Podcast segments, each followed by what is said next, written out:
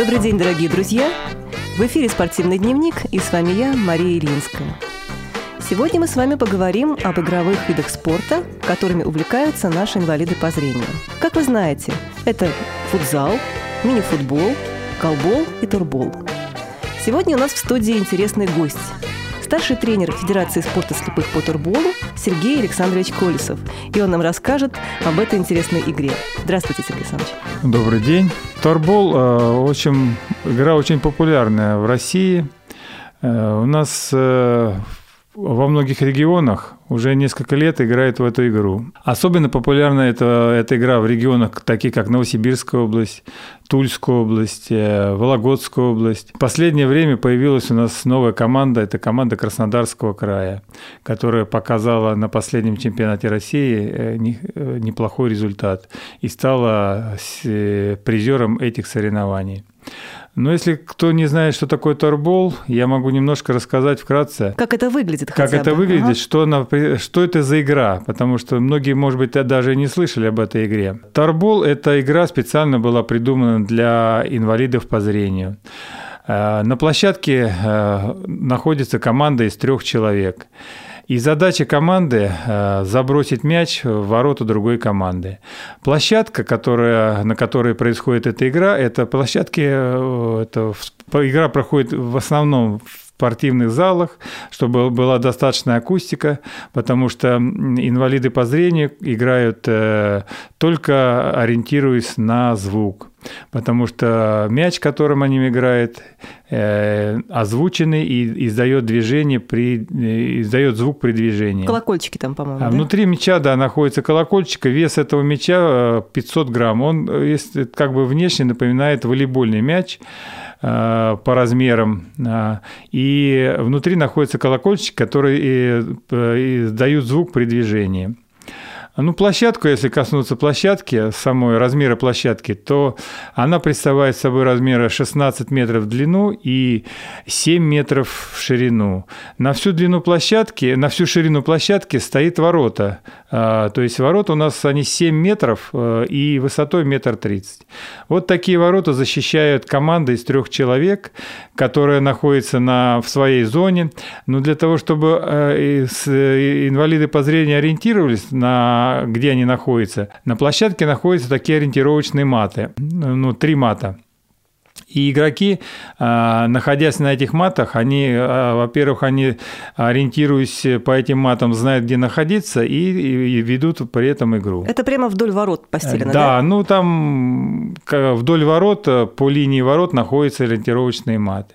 И еще особенность в этой игры в том, что на площадке натягиваются шнуры специальные на высоте 40 сантиметров. Три шнура находятся. И команда должна именно бросить мяч так, чтобы мяч прокатился под этими тремя шнурами. С колокольчиками шнуры? Нет, колокольчики, Нет? да, обязательно, но мы вешаем на этих шнуры колокольчики. Это для того, чтобы судья, который э, судит эту игру, услышал э, касание мяча колокольчика. И зафиксировал нарушение. Зафиксировал нарушение, да, потому что э, любое касание вот этого шнура мячом, и если игрок коснулся этого шнура, это нарушение правил, и тогда команда наказывается а, штрафным броском. Ну, в общем-то, игра очень интересна. Вот так посмотреть, если ее, ну, достаточно занимательная. По времени это тайм длится 5 минут.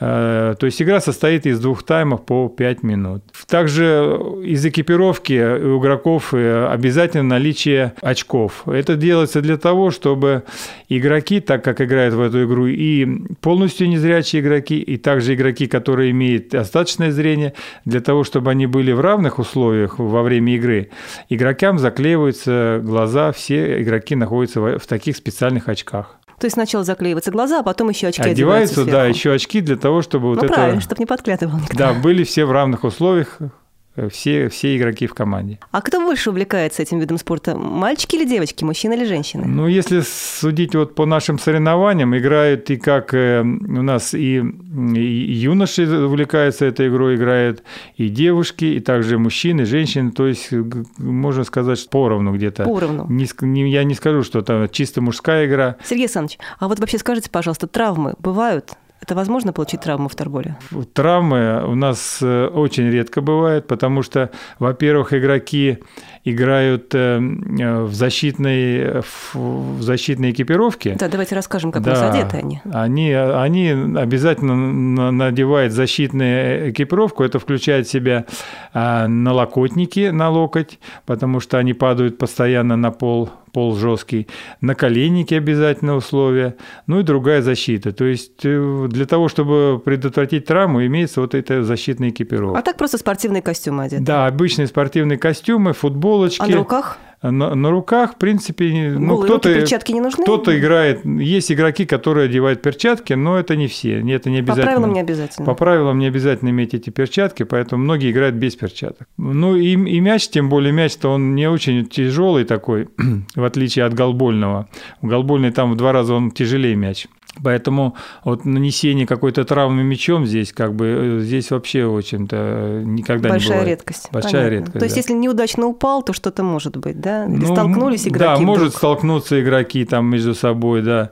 Как-то удариться об, об ворота, там у нас э, может быть так вот. А так вот э, других, другого нет у нас. Ну, я думаю, что просто мастерство оттачивается на тренировках, разумеется, многочисленных. Это и нагрузки общие физические, наверное, какие-то еще у вас есть свои секреты у тренера, как научить людей и успешно играть, и не получать травмы? Э, ну, это, конечно, торбол командная игра, и команда формируется только, когда она тренируется вместе. Поэтому мастерство растет э, игроков вместе с командой. Да, наверное, если соберутся малознакомые ребята на площадке, игра не получится. Да, да, то есть игры не будет, они как бы они не, во-первых, они не могут сразу начать играть э, в одной в одной команде, чтобы какое-то взаимопонимание было. Но это, это только на тренировках, когда команда играет вместе, э, вот это все тогда будет получаться у них достаточно хорошо. Да, ведь на площадке не обменяешься лишним словом, естественно, все ведь в молчании происходит, они должны а, чувствовать друг друга. Да, игра проходит, во-первых, в, в полной тишине, а, но по правилам игроки могут друг другу какие-то подсказки делать, э, которые находятся на площадке. Угу. Игроки, которые на площадке, могут друг другу как-то подсказывать, и поэтому ориентировать даже могут.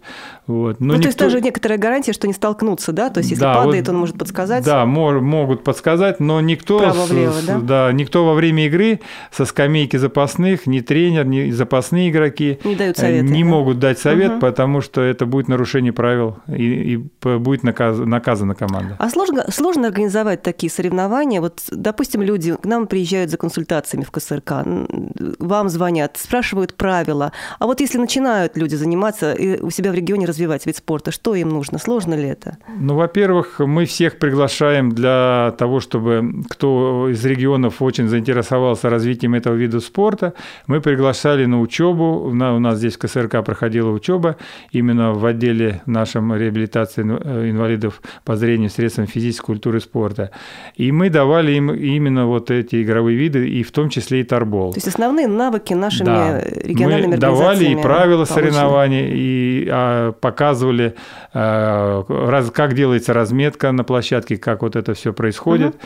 И самое главное, главное, что мы давали мячи, а, потому что, имея мяч, можно как-то, а, имея тор, мяч торбольный, можно и тогда играть развивать. в эту игру. Да, а инвентарь это... ведь у нас, по-моему, в России не изготавливается, ну, К да? сожалению, торбольные мячи в России до сих пор не изготавливаются, они закупаются у нас э, за границей, и э, поэтому вот многие регионы не имеют возможности э, приобрести эти мячи. Да, это сложно, конечно. Это сложно. сложно развивать, не имея возможности купить. Самое инвентарь. главное, нужно мечи иметь для того, чтобы развивать этот вид спорта. Ну, я так понимаю, что все-таки э, турбол популярен не только в России, а во всем мире. И проводятся не только чемпионаты России, но и международные соревнования регулярно. Вот расскажите, пожалуйста, что обычно проходит? Ну вот э, мы, во-первых, планируем календарь так, чтобы чемпионаты России, которые проходят, они предваряли накануне каких-то э, важных международных угу. соревнований. Да. То есть это отбор, и, как я понимаю, да? Это чемпионат России является отборочным соревнованием для того, чтобы отобрать э, у нас команду на какие-то международные соревнования. А, Но ну, в этом году у нас э, предстоит э, команде, сборной команде России участвовать в Кубке Европы по турболу. Он состоится с 11 пройдет с 11 по 14 ноября в Италии, город Бальцана.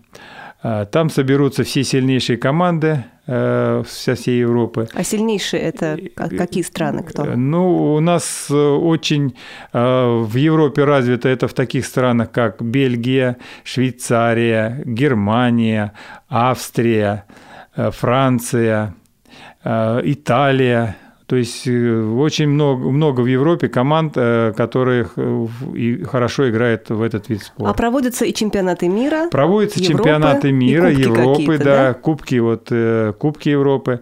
На следующий год должен проводиться чемпионат мира. А вот нынешний вот, действующий чемпион – это какая страна? А нынешний действующий чемпион – это команда Швейцария. Понятно.